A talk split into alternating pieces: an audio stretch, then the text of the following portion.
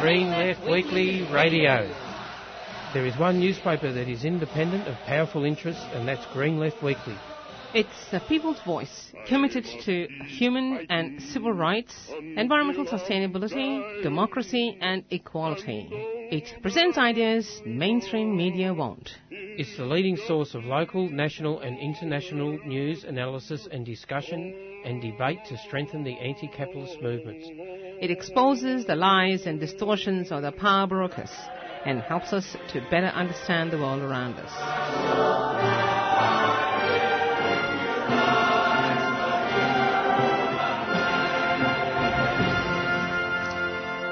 Good morning, everyone. Um, you are listening to Green Left Weekly Radio with um, Jacob and Lalita. And Lalita. All right. Um, so, um, so today we've got a, um, a pretty packed program. We have um, free interviews um, planned. Um, later on today, we have an interview on the West Papua um, campaign, or a, um, an interview on the Ad- the state of the Adani coal mine. And then we also have a particularly interesting one, which is the um, one that's going to be first up on the criminalisation of toll debts um, and the privatisation. All right, so, um, Lali, do you have any sort of headline news you want to share with us? Well, uh, Ranil Wickremesinghe was, be, uh, Wickremesinghe was given a doctorate by Deakin University. It's absolutely infuriating. This guy has a history of um, killing people, in, in fact participating in the genocide conducted by the, the Sri Lankan military against the Tamil people of Sri Lanka. And Deakin University very generously has offered him a doctorate. I just can't believe it. Yeah, it's um, it's it's completely, you know... out of left field. Nobody knew about it. It suddenly came out in the press. And it's, it's, Sri Lanka doesn't even admit to a, a genocide, and the the U N is is pussyfooting around, trying to avoid the word. Uh, but it is genocide. Thousands of people have been killed in the north and northeast of Sri Lanka. Uh, not thousands of Tamils have been killed, uh, and yet Deakin University seems fit to give this this thug, so to speak, and a killer a doctorate. I don't get it.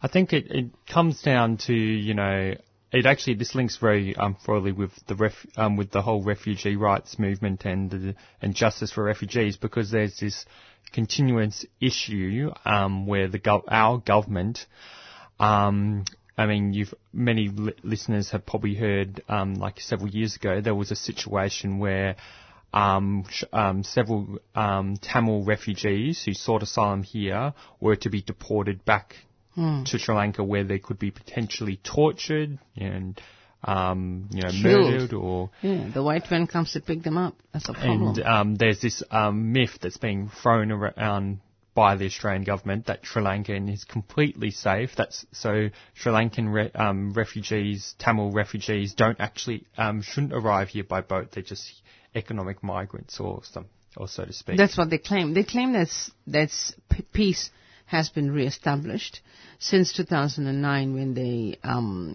demolished the L T T E, and this this battle of trying to establish um, that Sri Lanka is a safe place for refugees to be returned is a political football in which a lot of town people have been caught up in. And there's one guy, Leo, who, who committed uh, suicide by immolating himself in Geelong not long mm. ago. And they don't understand the internal dynamics and the stress suffered by people who are being deported to Sri Lanka. And this is another, you know, a peg in the... Um, attempt to portray that Sri Lanka is a very safe place for Tamils to go back. There's relative peace because there is no war, but what's happening is a lot of the, the Sinhala military and Buddhist um, mob, the two the two different entities, are being moved north. In the north, where a lot of people are Hindus and Christians and have lived there for thousands of years, quite happily, are now being invaded by... It's almost like the invasion of the West Bank by the um, Zionist regime in, in Israel. So what they're doing is they're moving people up there and establish, establishing houses and, and confiscating land from the Tamils. And in, in addition, um, they're establishing police stations, and most of the police only speak Sinhala and they don't speak Tamil. And then you've got the Buddhist monks who are going up there. They are destroying temples and they're building Buddhist temples mm. and, the, and trying to convert people to Buddhism. And the biggest problem with all this is none of these people go up there who speak, they speak Tamil. So the people in the north who only speak Tamil are unable to access the legal systems, any government services, or any sort of support through the system because there's a huge language barrier. Mm-hmm. So it's it's the, like the invasion of the West Bank and the extremes of how uh, a dominant nation, for political reasons, is um, being supported by countries like Australia to... you know, to, to, to dominate the local minorities, um, and also in many cases torture, kill, maim, um, and rape the local uh, communities. And lots of Tamils have suffered in the hands of the, the military the, that go up north. It's no, no different from Israel, except Israel and Palestine is, is the extreme end of this whole thing. But in Sri Lanka, the genocide still has not been recognized, and that's the biggest issue for the Tamils of Sri Lanka. Yep. And there was a small protest was held yesterday. Um, yeah, at the earlier. Federation Square, because um, Deakin Edge, Deakin own a particular part of Federation Square where they do a lot of their presentations, and um, what was held there was um, the giving of the doctorate to um, the Sri Lankan... Um, in his absence, yes? In his absence, yep, he wasn't there. Yeah, we need, something has been done, because a similar thing happened at the V U where you have the Q Society holding a meeting at the Victoria University, and there was a lot of protest yeah. among academics, and this one is a secret. What's wrong with these universities? Why are they doing this stuff? Well, the, the V U thing was pretty funny because um, basically... Um, Last week we, we advertised the counter-protests against the Q Society. Um, basically what happened was um, the Q Society organised this fundraiser to spread, you know, their hateful kind of anti sort of Muslim, Islamophobic, you know, homophobic, sexist mm, kind of mm. propaganda um, and to raise legal fees around this def- fam- defamation suit, um, you know, against um, Muslims. And um, basically the... Um, The people who were going to this fundraiser had no idea it was actually at V U. They were instructed to go all the way to St Kilda for some reason, and then they got on a bus that would then take them to V U. Very surreptitious. um, but the good news is um, in response to a letter which has also made the local press, um, which is the local press of um, in the West that goes into my mailbox because I live in Footscray. Um, in response to a letter, the um, the The Vice-Chancellor has made a personal apology, um, and V U has, as a result, made an official statement that they will be reviewing their booking procedures to ensure that this does not happen again. So I believe the fees paid by the Q Society is being offered to a charity. Mm. Uh, that is um, still up in the air. It hasn't been confirmed yet, but we can hope wishfully that that, that is the case. I mean, Deakin and, and V U have... Um, you know, very successfully defamed themselves, and now they appear to be a very biased educational institution. At least V U has does does some, has done some uh, repair, but Deakin has a long way to go. Imagine yeah. supporting a genocidal regime, a representative of the general, genocidal regime. What is the need for it? Who called for it? What's the purpose of it? Mm. Um, on, on the topic of that, um, I just want to, I forgot to do this before at the start of the program, I'd like to acknowledge that um, Green Left Radio is being broadcast to you um, in three C R, from three C R Studios in Smith Street, Collingwood, um, which is built on um, the traditional lands of the Wurundjeri people. Wurundjeri people. Wurundjeri of the Kulin Nation. Um, sovereignty was never ceded, and as with many other First Nations across the continent, this always was and always will be Aboriginal land. Hmm. Okay, well, as as you're doing a little bit of announcement about the program, I'd like to add that um, this program is streaming live on the web, of course, and it's also available on podcast soon after um, twenty-four hours or so we've put it up, and it's uh, available on eight thirty-three A M, on your A M, eight fifty-five on your A M dial, sorry. And we need to move on to other news, Jacob. Yep. Um, just a quick kind of news story before I move on to an announcement, um, and and our first interview for the program. Um, this just came out um, just yesterday in in the Age, but there is a potential possibility Um, those who know about the area kind of east of here, um, the electorate is called Batman, um, which is named after um, the founder of um, Victoria's capital, John Batman. Um, but there's a strong possibility he, but he has, he's known, quite well known in his history as being a genocidal maniac. Mm. Um, he's kill, who killed, you know, many Aboriginal people in response, and essentially was, you know, bounty, you know, killed Aboriginal people in Tasmania for bounty. Um, so the, his legacy is being very qu- questioned, and he has he has his name claimed to a lot of places in yes, Melbourne. Yes, even the electorate I live in. Um, yes, yeah, so there's even there's the electorate Batman, and then there's also Batman Station, and there's Batman Park. Park. Yeah. Um, but anyway, there's um, a possibility, in light of, you know, some lobbying by the Aboriginal community, um, that they the um, the name could be stripped from the electorate, um, and ho- and hopefully renamed to someone who, you know, renamed. Aboriginal, we don't name. have a, a electorate with an Aboriginal name, do we? No. Um, well, it's all colonial because, you oh know, this right. con- we do live in a colonialised country, so obviously all the names will reflect our colonial history, uh, especially for places, for cities. Um, of course, and an interesting fact is that um, the city of Melbourne um, was at one point go- almost going to be called Batman, was almost going to be named after John Batman, so we could have been in... in the city of Batman, or yeah, named after a genocidal oh. maniac. Alright, so I'm, and in other news stories, um, I just want to sort of promote this, um, but there is, from following on from the, the new council laws by the Melbourne City Council and attempts to criminalise homelessness, um, there will be, the campaign is, you know, developing, um, it's, Um, got a hashtag no homeless ban, um, and people are getting organised for an act, an action that's going to be happening tomorrow night. Um, there's going to be a planned sleep out slash speak out during um, White Night, which is one of the sort of very sort of big all night um, arts festival in Melbourne.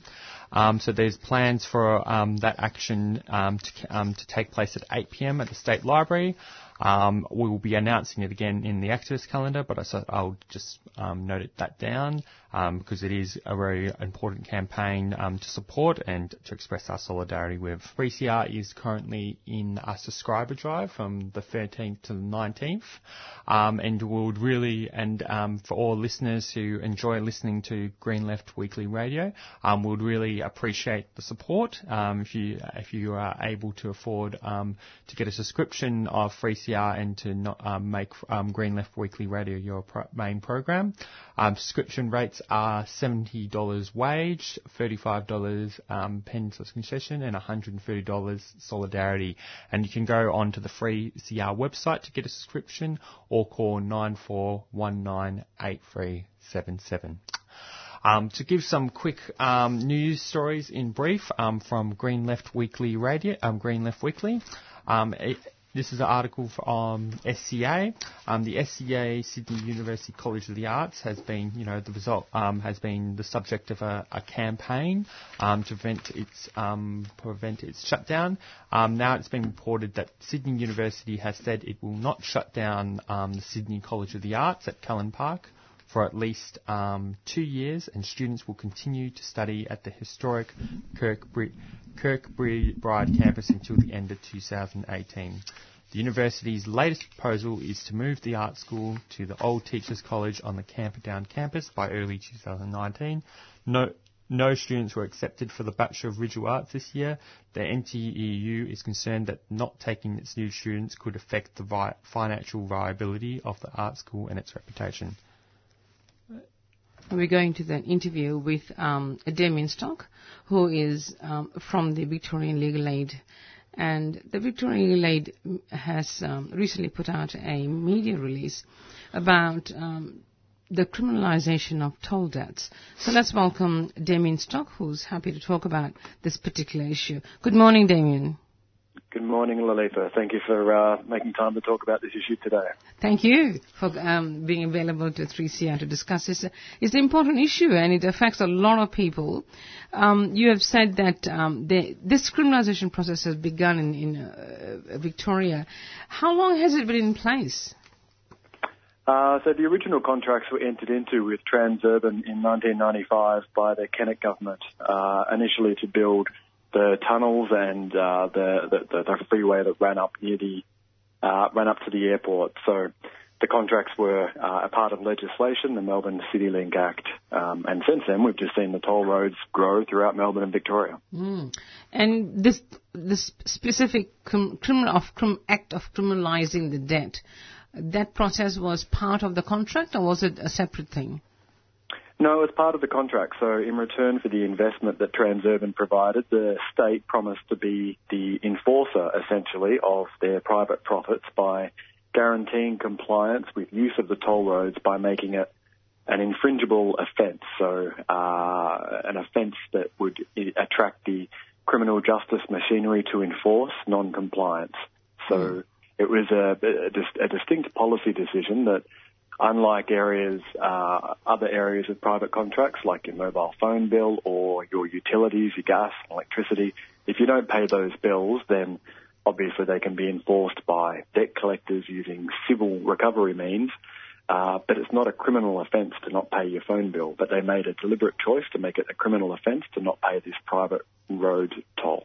And this is because it was a purely... Um like a favour done to these toll companies by the Kent government from the time the, the contracts were signed, you're saying? Well, it was a commercial negotiation between the state and Transurban, and what Transurban uh, elicited for the billions they were putting in, in investment was a return that the state would uh, enforce compliance in this way. And I think initially it was meant as a deterrent. I think they thought that most people would comply because they didn't want to receive a, an expensive infringement notice. But what we're seeing uh, is that it's not having that deterrent impact. Not everybody is able to pay for their tolls for a number of reasons. Some people uh, have to choose between uh, the bills that they pay, uh, and given that there's no immediate consequence of failing to pay or keep your e-tag uh, topped up, some people, through economic reasons, are forced to drive on these roads. I mean, they're an essential service, and we're seeing them impact our communities more so who have fewer transport alternatives. Mm. Uh, yes, so um, originally I think it was meant as a deterrent value, but what we know was last year five point three million infringements were issued in Victoria, and of those that went to enforcement, so of those that people did nothing about, there was one point seven million that went all the way to infringement warrants, and half of those one point seven million infringement warrants related to use of private toll roads. So unlike being a deterrent value, yeah, yeah, it's just, well, it's just, you know, it's, it's clogging up our... Uh, our courts, uh, our legal assistance sector. So legal aid, uh, we we saw about, or we spoke to about, I think it was around one hundred sixty thousand people on our advice line last year. And infringements, people seeking advice in relation to infringements, was the third highest call. So higher than summary criminal matters, higher than being evicted, higher than Centrelink problems. So it's not a deterrent. It's having a real impact on a huge number of Victorians. It seems like the state's doing a, a huge favour to a private company at taxpayers' expense, isn't it? That's one way of looking at it. And the problem is we don't know at what expense. We've asked the government to provide us with details as to how much it costs to enforce this system in the money they pay to the legal assistance sector, the sheriffs and the courts to deal with Uh, enforcement of these toll roads. And they said they don't know. They said that they can't calculate it mm. because infringements infringements for toll roads uh, aren't looked at separately as infringements for parking fines or speeding fines or things that relate to public safety. So they've been unable to give us an answer as to how much they're spending to enforce this system. That's just... It's, it's, it's just getting worse, this whole situation, because this burden is, I, I assume, generally borne by, if it's borne by the community youth service, then it would be the low socioeconomic um, uh, part of the community. And it's another burden they have to bear on the top of all the other ish- social problems they're having. And we already have problems with courts trying to address um, even domestic violence issues. It's, it's the, there are delays. And there's so many other issues that are delaying the courts. And yet they prioritize something like this, which is a, a huge free service, to a private company or, or multiple private companies. It's, it's just... appalling to listen to, to you talk about this, and you know the legal service doesn't shouldn't have to, to be involved. Obviously, you guys are defending um, people who are affected by this um, fine, which means your time is being taken up as well, isn't it? Oh, absolutely. I mean, uh, I'm uh, a lawyer with some experience and can assist in a range of matters. I'd rather not have uh, my time and the the the, t- the, team, uh, the time from my team taken up with assisting uh, these infringements matters. So just in terms of the impact on courts, there was a, an investigation by the Sentencing Advisory Council in two thousand fourteen looking into court-imposed fines and infringement fines, and it said that uh, it recommended that there be a separate working group within government to look at the exponential increase that tolling fines are having on court time. It said that there needed to be a working group to look at how to remove those from the courts. And then we had the Royal Commission into Family Violence recommendations early last year that also said that we need to get non-priority matters out of the Magistrates' Court and named infringement specifically, and said they're taking up too much time and valuable resources of Magistrates' Courts and they need to be removed. But we're not seeing any action on that front, and the reason we're currently talking about it is that they're, as part of the uh, the Western Distributor proposal by Transurban, so it's proposing to build a new tunnel around Yarraville and Footscray, mm. it's asking for a ten-year extension of the current tolls. So these The current toll roads were due to expire in around, I think it's twenty twenty-two or thereabouts. That's right, yes. Um, and they're asking for a ten-year extension on that. And uh, what we're seeking to do is highlight the current impost that's placing on ordinary people, particularly those, as you point out, from low socioeconomic backgrounds, out of suburban communities who are forced to take these roads. I mean, they're an essential service. It's difficult to choose to avoid them. Mm. Uh, and we, we wanted to highlight the... the, the The, um, the the problems that's causing those communities, who are not typical legal aid clients either. These are, you know, ordinary people that are just caught up by having to use these roads. Mm. And I also am aware that the Western toll roads you just mentioned, they've already been paid off, and the next ten years agreement will be pure profit for them, which is, oh, I, I just cannot think of a word to describe it. It's so abominable. But the worst part is, in this whole in this whole issue, if people actually are thrown into jail if they are unable to pay. Is that right? That's exactly right. So if you do absolutely nothing uh, after receiving an infringement for use of a private toll road, it will go through a number of steps. You'll have reminder notices and then an enforcement order, but eventually it will become an infringement warrant. And your initial use of the road, which would have cost between two dollars twenty and around eight dollars, depending on the length of the road, is now a three hundred forty-five dollars debt. That's oh. what an infringement warrant costs. If you're unable to pay that three hundred forty-five dollars for that one use of the toll road, and we see clients with, obviously, tens of thousands of debt because they've used the toll roads multiple times before recognising there's a problem. If you're unable to pay that debt, a sheriff will uh, execute the infringement warrant by either seizing any property they can seize and sell it. So we regularly have people whose uh, only vehicles being clamped and sold, or furniture's being taken if it's of a certain value. Uh, once that, um, once those assets have been sold, if that doesn't uh, recover the amount of the debt, then you'll be arrested and bailed to go before a magistrate, a criminal magistrate. So interspersed with uh, real criminal matters, a magistrate will be hearing the enforcement of this infringement warrant. Now, typically they'll put people on a payment plan uh, with what's called an imprisonment in lieu order, which means if you breach one, breach one payment just once by one day, then uh, there's an arrest warrant issued, go back before a magistrate, and if you don't have reasonable grounds, you go straight to jail. Oh. So we have many clients who uh, are in prison currently uh, for uh, for non-payment of use of a private toll road, uh, which is just absurd. And in, in mid in the mid nineties in New South Wales, someone was in jail um, for only four days as a result of non-payment of a fine, and they were killed. And New South Wales conducted an investigation and said, absolutely, can we uh, we must not have anyone going to prison any longer for non-payment of fines. Uh, and so they don't in New South Wales. Mm. Um, yet we still lock people up regularly here. And we've, again, asked how many people are locked up currently for non-payment of fines, and the answer is that they don't know. Mm. And yet they're building new prisons, which is a great um, expense by a, you know, taxpayer organisation. Anyway, thank you very oh, much, Damien. Yeah. A really important issue. And uh, one last thing is, do you know of any community groups that are, are, are planning to conduct a campaign against the sort of... Um, behaviour by the government? Uh, well, we'd love to see a broader coalition of uh, support for change in relation to this issue. We've been working with the legal, uh, with our uh, colleagues in community legal centres uh, to try and raise awareness of this, but so far it's been driven by uh, legal advocacy or le- legal organisations trying to advocate for this issue.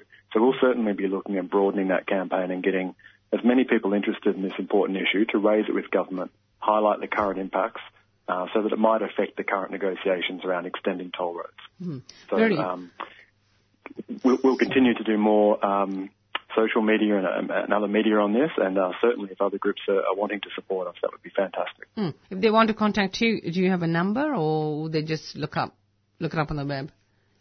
Uh, that's a very good question. I will. Um, uh, I don't think I can give out my direct number at Legal no, Aid. No, no, no, don't. Have, uh, camp- campaigns co- coordinating this through. So I would say get in touch with Legal Aid, yep. uh, and we will, uh, and we'll see uh, how we can organise this going forward. That, that's great. Thank you so much, Damien, for being available so early in the morning um, to inform our listeners about this very important issue. Uh, my pleasure. Thanks for talking. Thank you. Me. Bye. Bye. Bye. Now. This is this is just amazingly um, disturbing to think that a government is using our tax money to collect debts for a private organisation. I just cannot believe they do they're doing this, and, and, and there's so little information about this out there. Yeah, it goes in kind of line with the whole Centrelink um, thing that is happening. With you know, just more examples of kind of this type of injustice.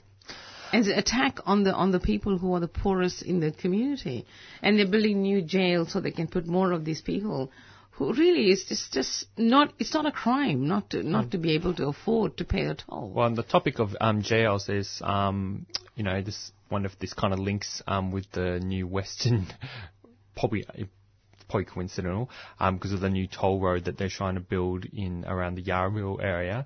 There's a um, a proposal um, to build a new prison in where in the suburb of Werribee, um, and there has actually mm. been quite a, a big protest against it. Which is good. Um, we'll have to um, explore that in more detail in a later program and see you know what's actually happening there, because that's the only information I have is there has been a protest and they are building um, a prison. Yes, I saw. Um, A news item on that somewhere, actually, because there was a group that I was actually holding placards, and they were um, campaigning against uh, a prison in Werribee. I haven't got it here. Yep. Maybe it was in last week's um, uh, Green Left Weekly. I was going to say direct action.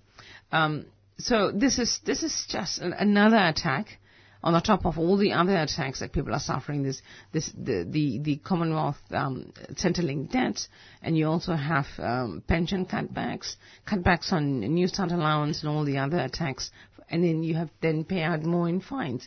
It's just unbelievable. This is getting worse. On terms of the attacks on Newstart, this is one news story I forgot to um, sort of relate last week, but it is a sort of proposal that. Um, The Turnbull government is trying to strip um, New Start payments from from those who are under twenty-five. twenty-five, that's right.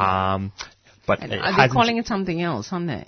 Uh, not exactly. Basically, what what is happening is um, if you are unemployed and looking for work, um, you get put on either. You get put on Newstart if you're you're not currently studying and just looking for work, um, but if you are studying, you get put on Youth Allowance. Um, except, yep. So basically, anyone under twenty-five is forced to go on Youth Allowance, but the requirements are still the same. So basically, you have to be studying, like you just you have to be doing a course um, to get. What about if they're looking for a job? No, they're basically forced to start. They're basically forced if they're unemployed. If you're a young person under twenty-five, you have to be studying in some capacity, whether it's like a part-time course or a full-time course to receive um, youth allowance. Really? So if, um, if you're only looking for a job, you're not you're not entitled to receive any payments? Well, this this this is proposed. Remember, this is a proposed change. Oh, no, it is not. not it hasn't been legislated yet. Um, it is obviously going to go to a vote in the Parliament and. Optimistically, I don't think it's likely to get past this point, ma- basically because both Labor and the Greens are heavily opposed to it. It's ridiculous. So it's unlikely that it could pass, and probably one of the, going back from two years ago, a lot of the more stringent measures um, and cuts never got passed through the Parliament, which mm. is a... And so the same could happen for this. Um, that's just my optimistic thinking based on history. Um, going into news from Green Left Weekly, um, we have an article here written by Chris Jenkins um, from W A, and this um, pertains to the state elections. Um, w Western Australia is currently going through um, state election campaigning yes, right, right now, yep. um, and so the, what has been happening, interestingly enough, in terms of the major parties is um, Chris Jenkins writes here that, you know, a deal w- um, was announced last week that will see the Liberals and One Nation preference each other ahead of the Nationals in what is expected to be a highly contested state election March. Um, the implications of this deal is it has, um, it could potentially give One Nation the balance of power in state parliament and re- represents further inroads by the far right party into electoral politics. It also demonstrates the vulnerability of the Liberal Party, who have been in power for the past eight years, and the growing schism between them and their traditional running mates in the National Party. Um, The, um, the W A Liberal government is staring at a significant defeat um, coming up this March eleventh amid deteriorating, deteriorating um, economic, economic forecasts and community oppositions um, to plans to privatise Western Power and the Fremantle Port, and the ongoing debacle of the Perth Freight Link Freeway project. Clearly, the Liberal Party's game makers are worried their declining supporter base will not by itself get them over the line. That's what Chris Jenkins writes. Um, and of course, then there's also um, um, other con- his, you know, context here is that, you know, the Liberals and Nationals have kind of been at odds with each other. Um, their most controversial dispute was over National leader Brendan Giles' proposal to remain the Um, mining sector royalty levy to five dollars a tonne. Um, re- re- realistically, this me- um, in um, commenting on this measure amounts to cents in the dollar for the mining giants, but it differentiates the Nationals from both friends and rivals just weeks from election. The Liberals and corporate media were quick to chastise Giles, uh, exacerbating a feud which has only deteriorated further. Ultimately, the question that the Nationals need to answer is whether they want to represent the small farmer types in the bush or, or, like the Liberals, side with the big mining and agribusiness interests. If they choose the latter, they risk becoming politically insignificant and will lose out to One Nation, whereas choosing the former pits them firmly against their coalition partner. Um, with divisions becoming more c- pronounced within the coalition, One Nation is planning to contest sixty seats across W A, and recent poll all suggest they could garner thirteen percent of the primary vote. Um, so, you know, what, one of the reasons that Chris Jenkins writes that, you know, they're building themselves up is, you know, they claim to be um, to be standing up for the hard-done um, Australian batter um, as an anti-established alternative to the Liberals. But, of course, as he writes here, since being elected, they have consistently voted with the Liberal Party um, to attack workers' rights and inflict welfare cuts on the most vulnerable. Um, so, yeah, that's basically, yeah, that's sort of the details of the preference deal between, you know, um, that's going to happen. The Nationals and the uh, One Nation Party. Yeah.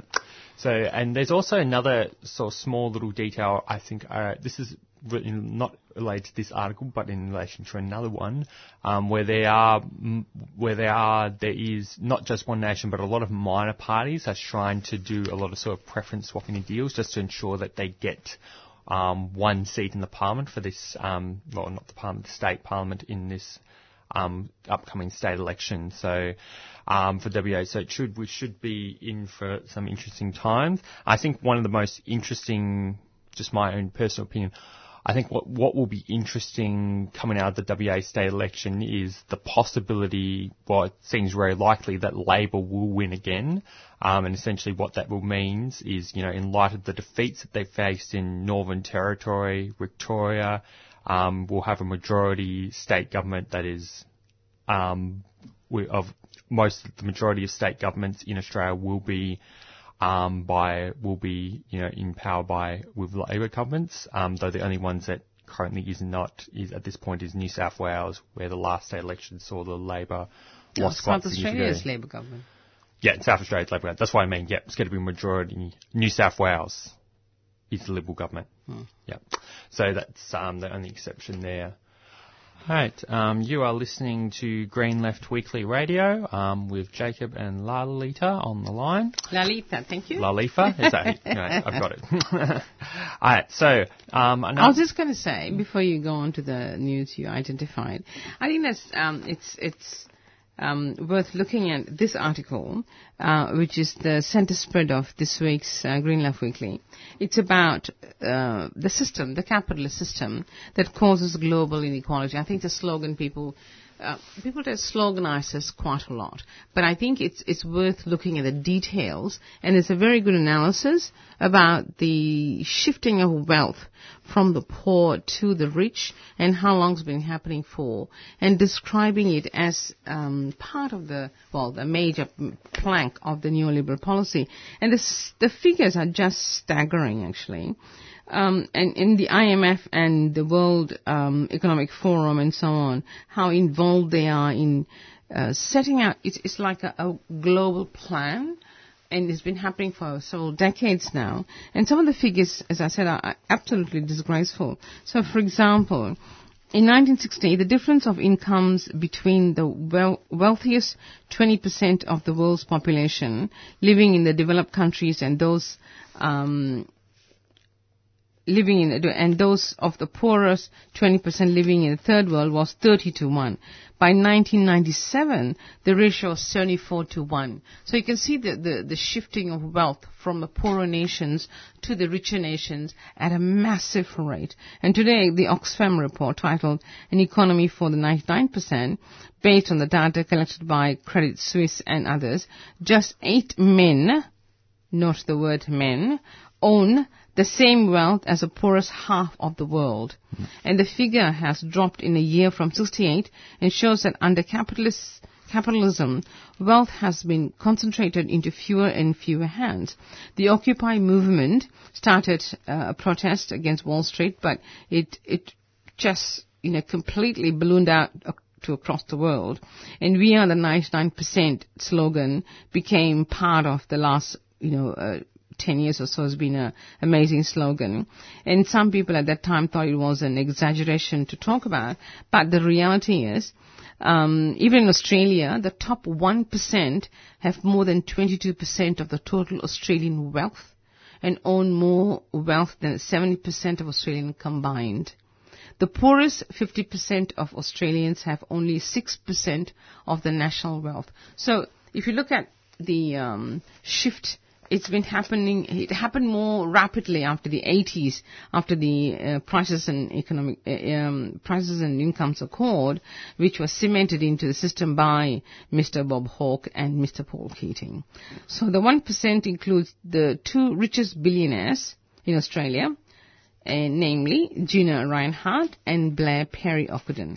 Between them, they have more than sixteen U S sixteen billion dollars, which is more than enough to get Australia out of its debts. It would be in surplus, not in um, deficit. So the um,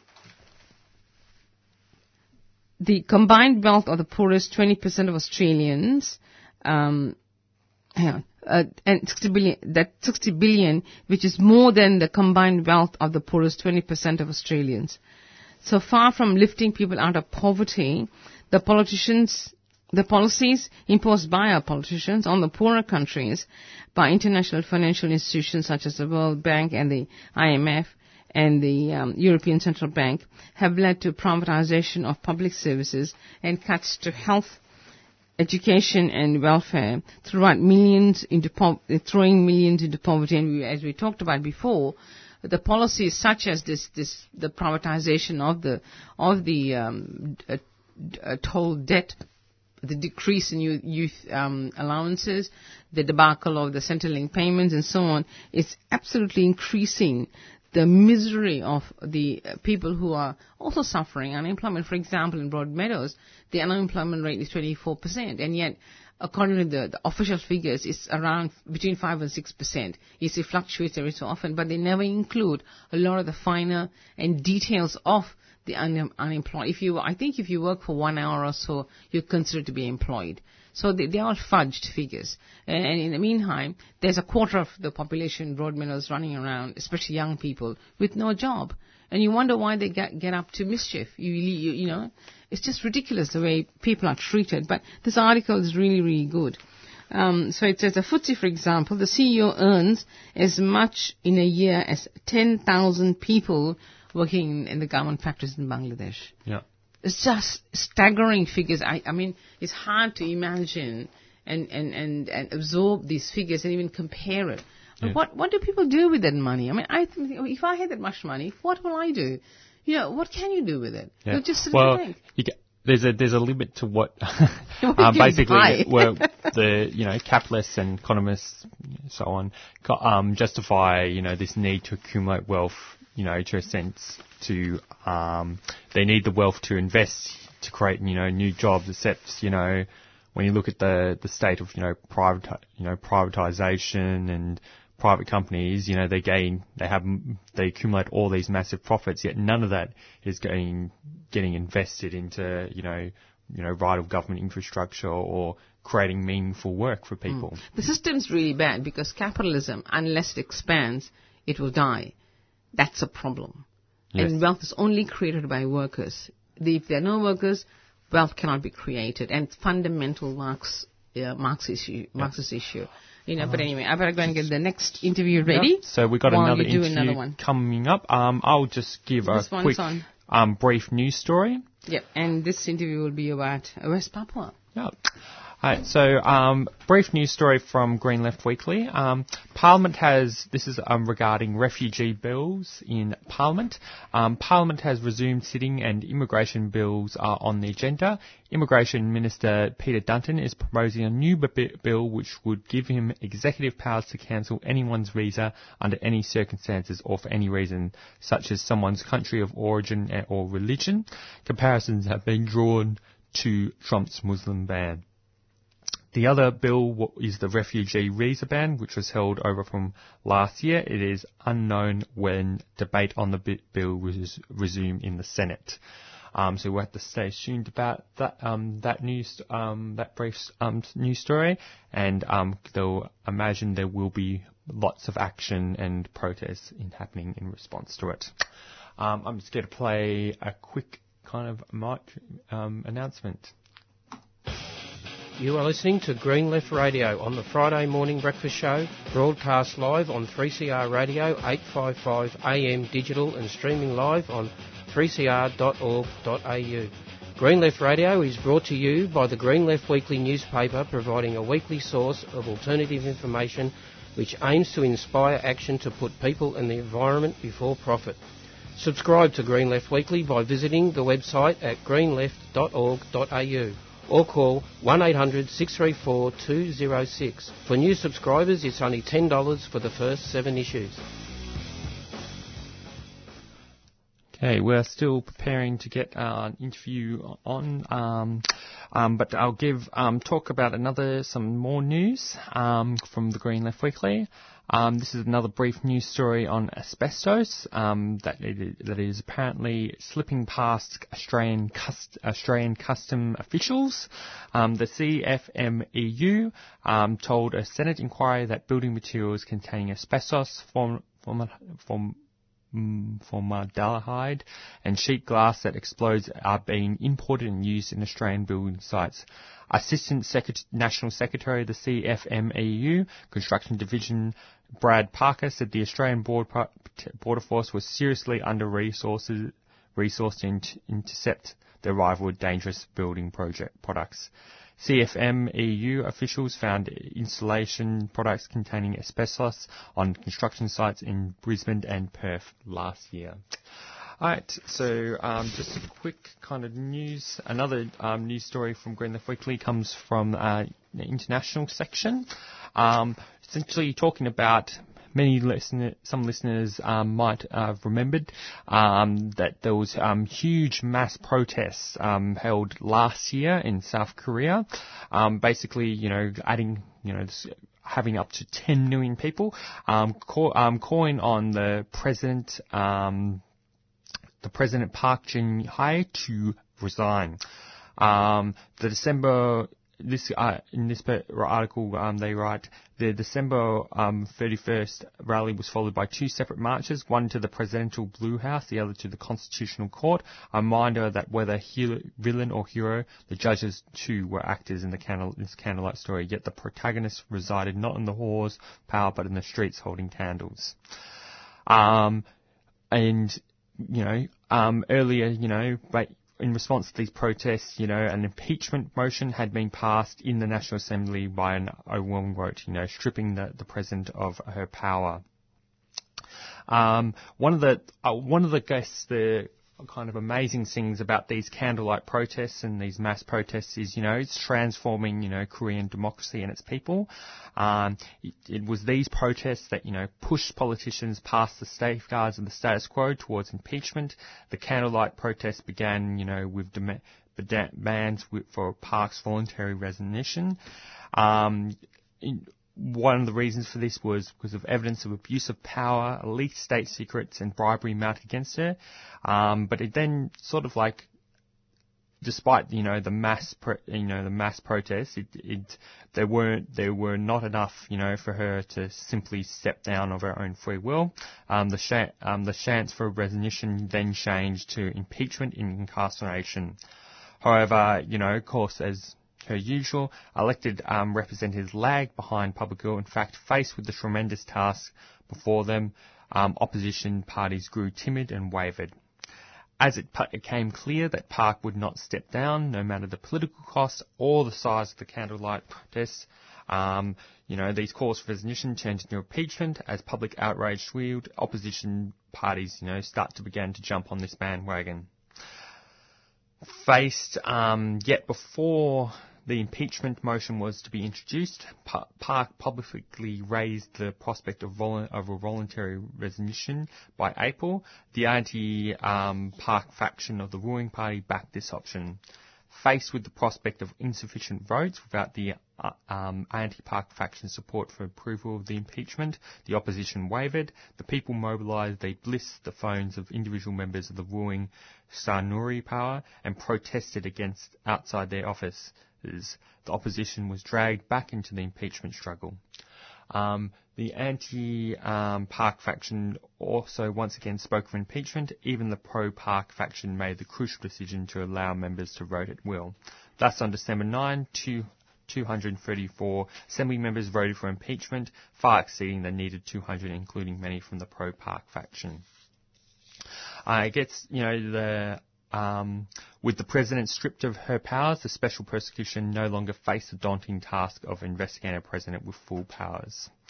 Um, to talk a bit more about, you know, the dynamic and character of these sort of protests um, that were um, calling on her for impeachment, um, the impeachment of the prime um, of the prime minister or, or president. They have a republic in South Korea.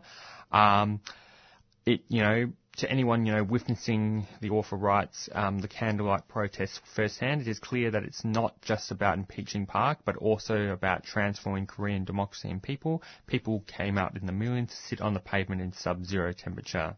They came out with their unions and groups. Many simply came out with their families and friends. Students came out wearing their school uniforms, stirring the imagination about collective education through democratic action for the next generation.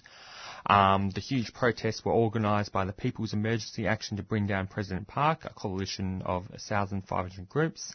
Ahn Jin-gul, a standing member of the Operations Committee, explains that the protest chants come from the grassroots up through their network of um, fifty thousand groups. Being at the uh, protests, it is clear that the, they are different in character from previous ones. The chants are militant, but the songs played are not the same militant songs usually heard in protests. Rather, they are rock concert, concerts from reggae rock to bla- ballads. They not only entertain, but they also move and touch. The Constitutional, now the Constitutional Court announced it will deliver a verdict before March thirteenth. All signs point to impeachment, which means that a presidential election would be held by May. Yet a new president is not enough. We can't just demand a change in government, but we must call for deep fundamental reforms, said Kim Jong-min, um, chair of the Seoul branch of the Justice Party. How far this candlelight revolution goes will be determined by its protagonists. Okay, okay um, we're back on Green Left Weekly Radio.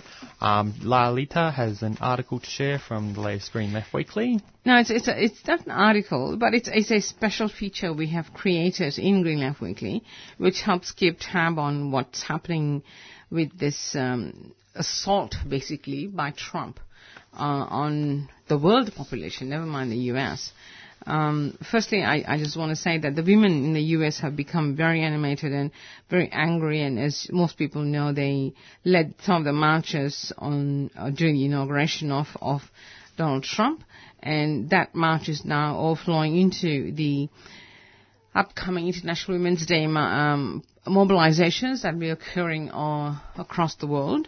And, of course, there's something happening in Melbourne as well. But um, looking at the Trump issue, they, oh, they are planning a massive march. Uh, the, they're, called, they're calling for militant international strike on International Women's Day on the eighth of March, and it's really interesting. There's a massive women's marches on the twenty-first of May, may mark the start of a new wave of militant feminist struggle.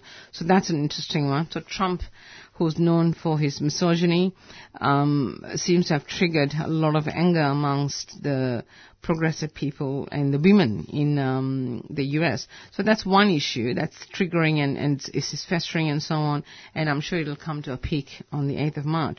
The other, I think, there's a whole section on this. We, we have a weekly Trump Watch section dedicated to the shenanigans that goes on in the U S. I mean, it's it's funny if, if it wasn't so serious. So the New York students walk out to, to protest Trump. Um, so hundreds of New York stu- public school students walked out of class on the seventh to protest the policies of Trump, Democracy Now! Said the next day. The protest came on the same day the Senate confirmed billionaire Betsy DeVos, um, or DeVos, on um, a strong, he's a strong supporter of privatization of public education, um, and he's become secretary, education secretary. It, ca- it came from a historic tie-breaking vote for his Vice President Mike Pence. Um, so Heb Jamal, a seventeen-year-old student, told the protesters about their decision to walk out of these classrooms, and he said, "For many of us, this comes as at a considerable risk. We have done this today because we realize that these are not normal times. We cannot go to school, to class, or to exams as as if things were normal. We don't want to just yell at the streets and at the street and you know have people say that, oh, we just wanted to leave school, and that is that was that.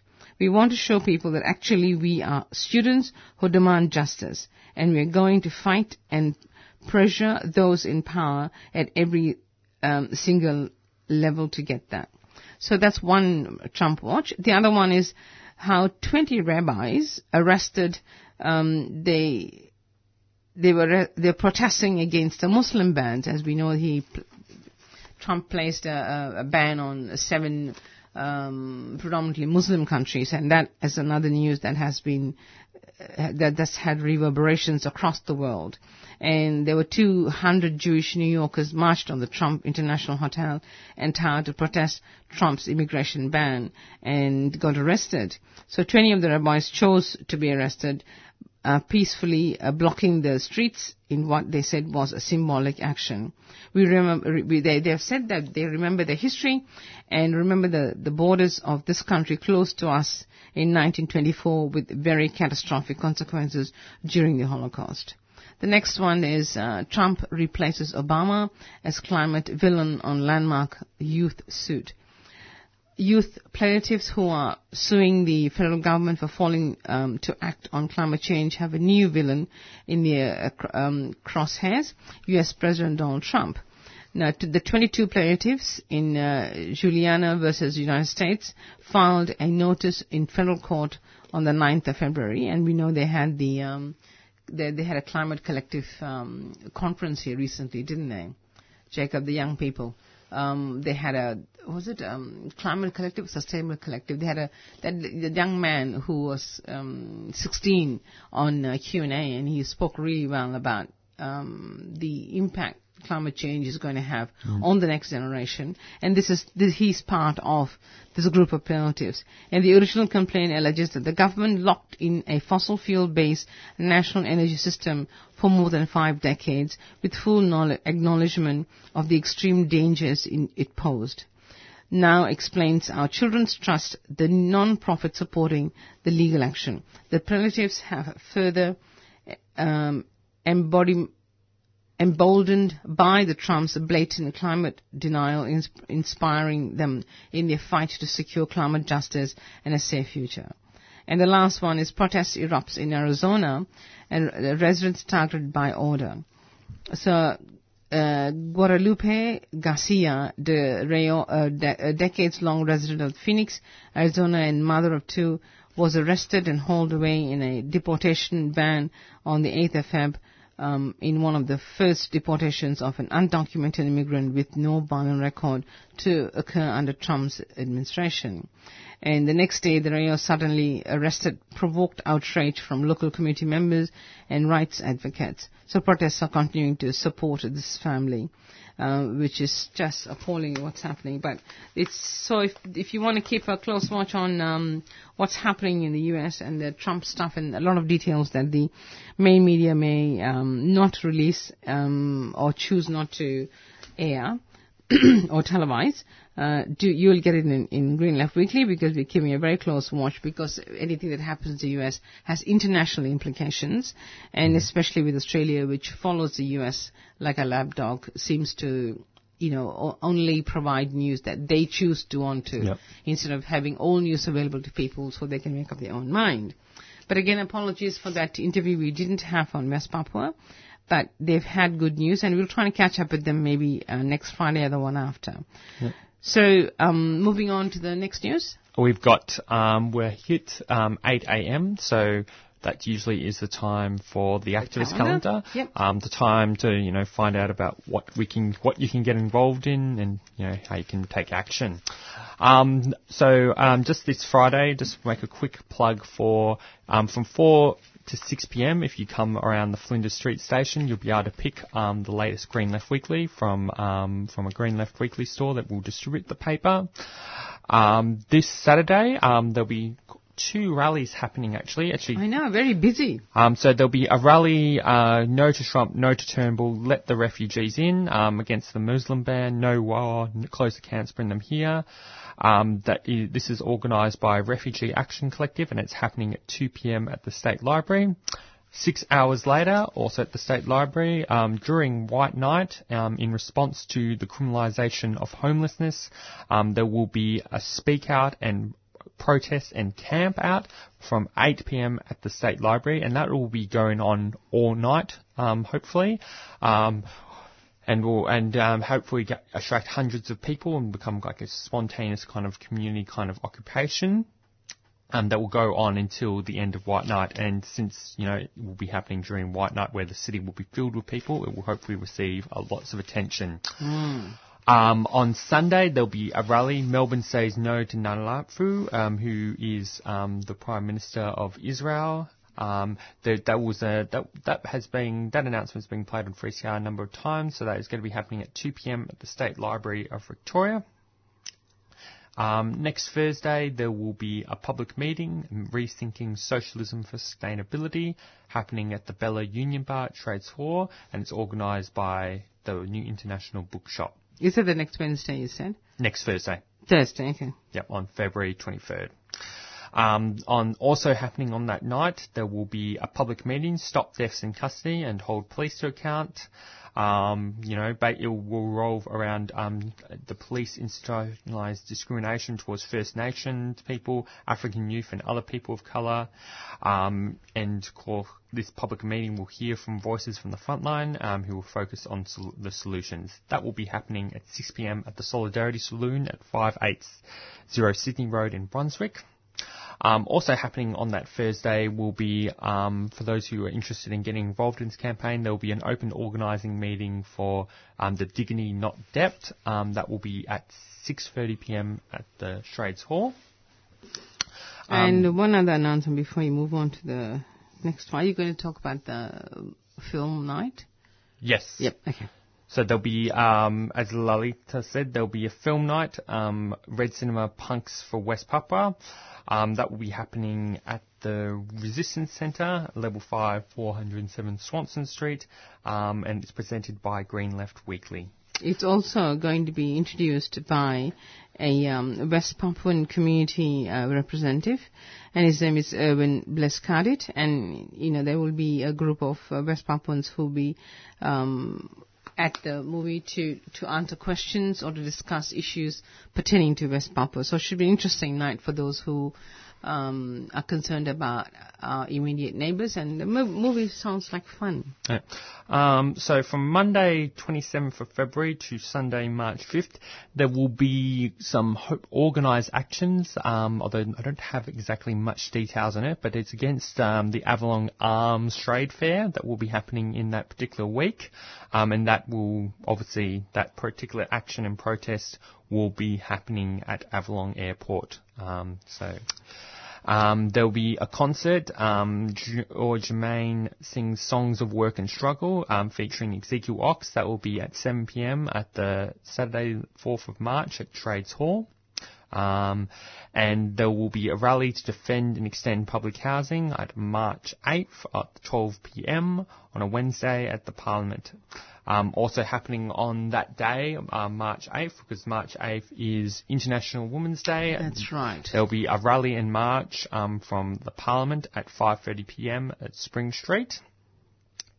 Um, there'll be a book launch um, featuring Jeff Sparrow's new book, um, which will be launched by Tony Birch, um, No Way But This Is, in search of Paul Robinson, um, who was actually a very well, quite a well-known African um, singer, who was also known as a very passionate and radical left-wing activist.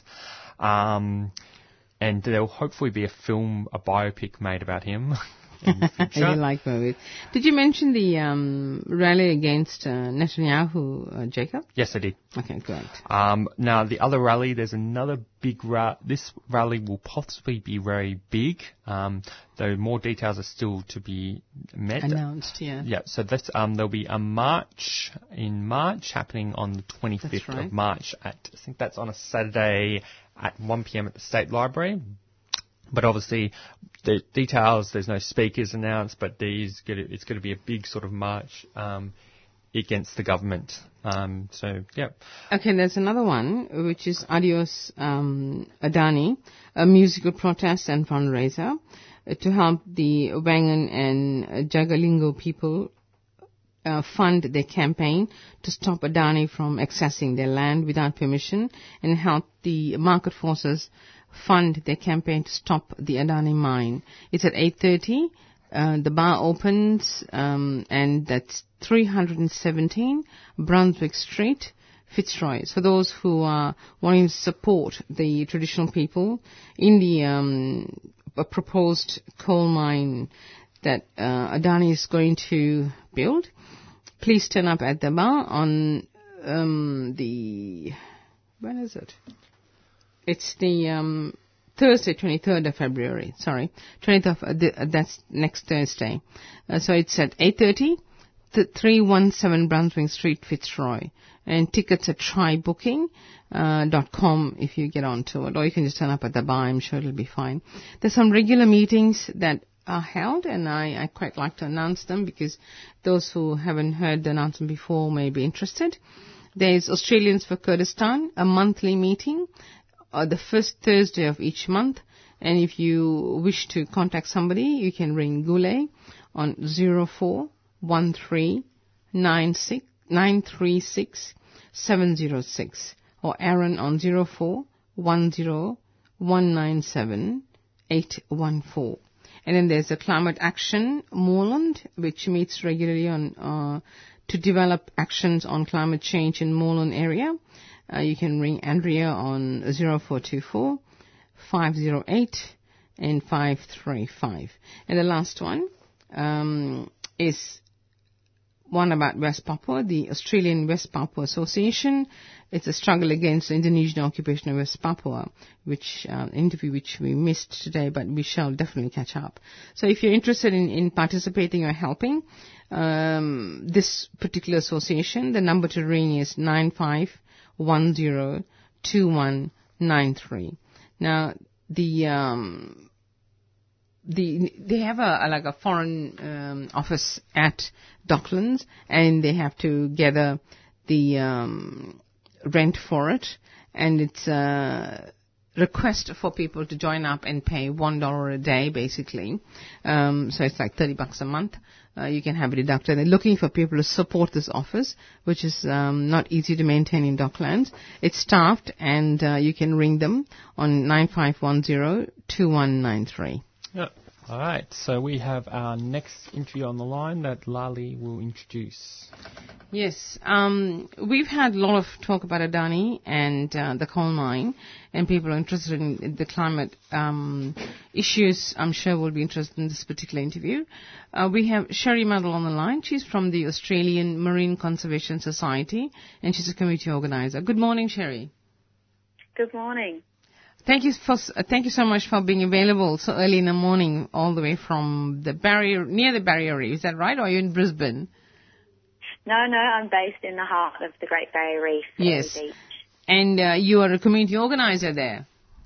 Yes, yeah, that's correct. Okay, tell us more about what's happening um, in your, your community and what sort of protests are happening around this, um, the horrible. In, in, in, inflict, inflicted, oh, I can't even find a word to describe. How can you describe one of the seven wonders of the world? I cannot believe it. But do tell us what's happening. Yeah, well, the project was really brought to the community's attention about four years ago when Adani were looking to expand Abbott Point, which is just north of the Whitsunday Island. Um, and we fought really hard and we ran a really strong campaign to get um, some strong legislation in to ban this um, business-as-usual type practice of dredging the seafloor and then dumping that spoil into the Great Barrier Reef. Um, we did have some pretty remarkable wins with getting those protections in place, uh, largely thanks to the community and people all around the world that care about the reef. But unfortunately, we are still fighting um, this proposed mine, which will be one of the largest new coal mines in the world, and um, by Adani, and they're still wanting to dredge uh, at Abbott Point and then ship the coal through the Great Barrier Reef to do that. Mm. And it's really interesting how the government is supporting this proposal by Adani, and he has a colourful history by um, any length of measure. He's got a litany of tragic events, including a giant oil and ga- uh, coal spill, that the illegal clearing of protected lands and destruction of habitats uh, around the world. And the, the most appalling is a massive spill of oil and sixty thousand four hundred fifty-four metric tons of coal where, when a ship sank twenty miles off the coast of Mumbai in India. And Adani did not clean, clean up for five years. So he doesn't have a very uh, sparkling history, and yet this government is supporting this man's uh, application. In fact, it's funding at Billy, funding it to the tune of two billion dollars. Is that right, um, Sherry? Yeah, actually, it's um, so Adani has expressed interest in obtaining one billion dollars from the Northern Australia Infrastructure Fund. Those funds are public money or taxpayers' money, and the government is in very much in support of um, giving Adani that money and, and supporting Adani, despite their really dark history. Um, you, you mentioned the coal ship that sank, but there is a forty-page document written by environmental lawyers, Environmental Justice Australia, and it's really quite shocking and dark just how how many um, absolute failures that Adani has been involved in, and it stems from, you know, environmental destruction, uh, illegal clearing of mangroves, building a, an airport illegally without any permission, um, right through to, you know, abusing basic human rights of workers, underpaying workers. Um, there's been deaths in the company, uh, in Adani's company in India. So, yeah, the list goes on and on, but it's it's not just environmental degradation. It's also impacted local communities in India. For instance, um, the local fishers and salt farmers have seen their fish stocks depleted. The salt farmers have had their, their salt um, polluted from the, the coal and the carbon pollution. So, yeah, the list goes on, and it's just a, a really grave concern when we're talking about this company operating in a World Heritage Area in the Great Barrier Reef. Mm. And the um, other interesting thing, uh, sorry, the, the other question I would ask you was, um, you talked about the dredging of the seafloor, but there are other implications for the Barrier Reef. I mean, given that there's already bleaching of the corals there, um, what are the other implications? If you could explain to our listeners, that would be great. Sure. So if Adani opens this mine, as I mentioned, it'll be the largest coal mine in the world. And we know that um, burning fossil fuels, particularly coal, exacerbates global warming. So last summer, in two thousand sixteen, we saw the worst coral bleaching event ever to impact the Great Barrier Reef. Almost a quarter of the corals on the reef have died, and um, the worst hit were, were north, um, the far northern reef, which is actually the more pristine parts of the reef. So we're really concerned because of this, concerned because of this existential threat of if we open this mine and burn this coal, it's going to be a disaster for our climate, it will exacerbate global warming, and it's going to lead to more coral bleaching events, and it'll also lead to a more acidic ocean. And then, as as you mentioned, the direct impacts of um, building a railway, using all the groundwater, dredging the seafloor, and then, of course, hundreds more coal ships travelling in and out of the Great Barrier Reef every year. Mm, sounds absolutely horrible. Now, let's let's look at the um, uh, the political side of things. Are there any political Uh, parties or uh, significant politicians who are supporting this campaign in Queensland? Look, there are a few. Um, unfortunately, locally, all levels of government currently in power support the mine, so from the local council, the state and federal government. Um, the, the Greens are completely against the project for um, all the reasons we've we've talked about. Sure. Um, but yeah, unfortunately, majority of government are supporting the mine, and they're not supporting the campaign to protect the reef. Mm. What about the, uh, there's one politician who I believe is quite progressive, Rob Pine from Cairns, one of the, our first um, ministers uh, with a disability, and he actually travels around in a wheelchair. Is he in support of it, do you know? Yeah, look, Rob Pine's wonderful. I mean, Cairn, he's from Cairns, and um, the reef is very important to Cairns, um, both environmentally and socially and economically. And so Rob's a great supporter of protecting the reef. He's independent, um, so we're really happy to have his support. But unfortunately, there, there are few and far between politicians that support protecting the reef. Mm. The complicating factor would be the fact that you've got um, One Nation, which, which apparently is quite popular in Queensland. How does how is that faring? Yeah, look, um, apparently, I don't know much about this, but apparently they are polling quite strongly in Queensland. One Nation do support the Adani Carmichael coal mine, mm-hmm. but they do have concerns when it comes to uh, Adani using groundwater, because One Nation are in support of farmers. Mm. So, um, bit of a contradiction for them. Yeah, it is, but overall they support the mine and the port, and they support coal. In fact, um, I don't know if you saw, but Pauline Hanson came snorkeling on the reef. And yeah, oh God, they, that um, was appalling. Just yeah, appalling. They said it's just fine. There's nothing. Whoever organised it needs to be shot. And they actually snorkeled, I think it was about fifteen hundred kilometres away from any bleaching. So. Yeah, that's what I was thinking when I said that. They took her to the cleanest and the the healthiest part of the reef and left out all the worst yeah. ones, didn't they? Very clever. Yeah. Yeah. But um, so the political scene doesn't look too positive, but you've got a lot of community activities going on. Yes, yeah. Um, look, like, you know, we haven't won, we haven't had these significant environmental protections because politicians are doing the right thing. You know, this, the reef is um, an icon. Millions of people around the world love the Great Barrier Reef. Oh, yes. And it's thanks to, to people power that we can really um, pressure our leaders and pressure our politicians to create change, and that's that's where the change is going to happen. So um, we haven't given up hope, and, in fact, it's the only way we've seen change happen and protecting the reef happen. So, oh, no, you, you can't afford yeah. to give up hope, and I don't think anyone in Australia can. But the one, one no. contradiction I find is the, the, the, the National Liberal Party and the, um, the National Liberal...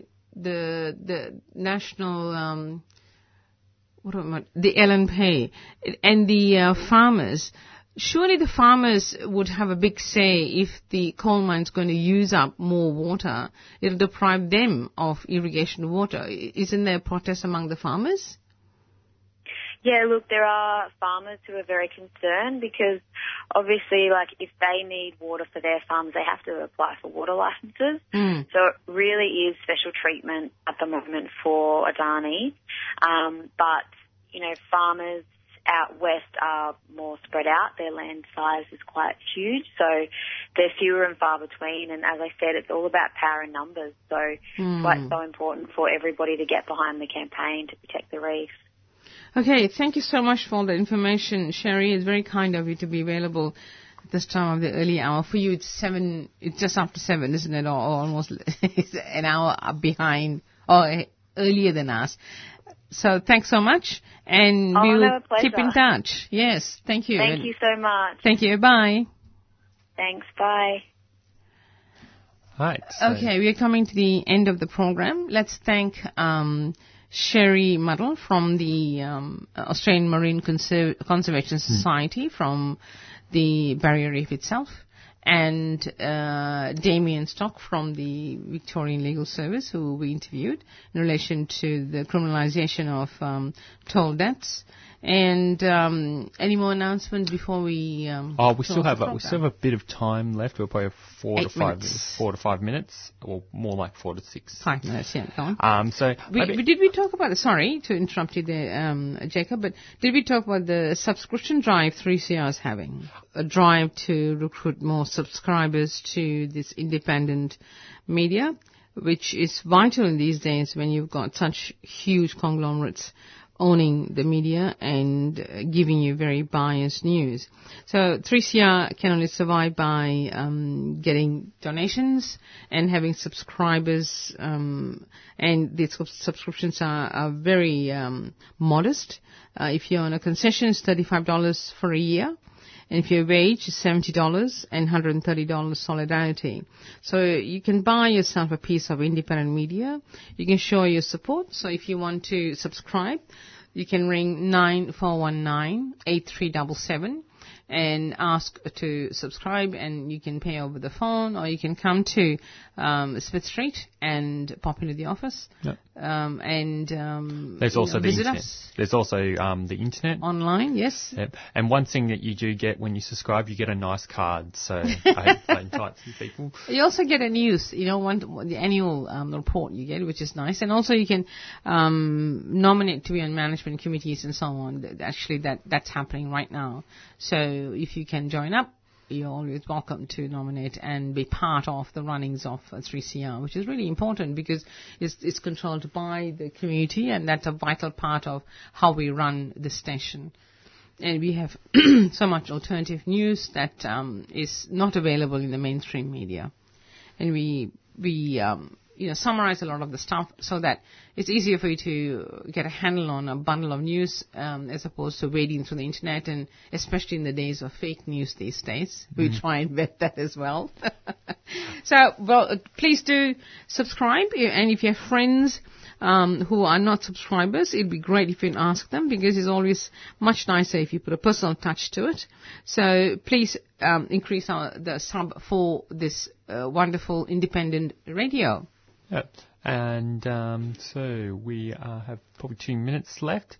Um, just to, co- um, just to, I w- won't be able to talk about this article in detail, but there is this article on the, the um, in light of you know what's happening, you know, with the Adani coal mine in Australia. There's a very similar kind of big struggle happening in the United States over the Dakota Pipeline. Dakota Pipeline, yes. Um, it is uh, the the fight isn't over, and of course under you know Trump, Donald Trump, he just four days into his presiden- um, presidency, he is practically guaranteed a pro- expended. approval for the Dakota Pipeline, as well as the Keystone L X L Pipeline, which was actually dropped by the Obama government. But he aims to reverse a lot of all that. Yes, he's already signed the executive order. That's a problem. And um, so we um, stay tuned for more stories from Green Left Weekly Radio and other programs on how this struggle will unfold. But before we leave, let's remind um, listeners about the protests tomorrow. There are two protests. One is at two o'clock at the State Library, and that is a big refugees uh, support rally. There's another one at eight p.m. The homeless people, yes? Yes, for the, um, against the criminalisation uh, and the new laws. Specifically against the criminalisation of, of um, homelessness, really. Anyway, thank you for listening. And as we said, the program's available on podcast and it is on the web. This brings us to the end of the show. You have been listening to Friday Morning Breakfast with Green Left Radio. Green Left Radio is brought to you by the Green Left Weekly newspaper. Green Left Weekly provides a weekly source of alternative information which aims to inspire action to put people and the environment first. If you would like to subscribe to Green Left Weekly and get it delivered to your door, you can do so by visiting the website at green left dot org dot a u or call one eight hundred six three four two zero six. For new subscribers, it's only ten dollars for the first seven issues. Thank you for listening. You are tuned to three C R Community Radio eight fifty-five Digital on the A M dial and streaming live on three c r dot org dot a u.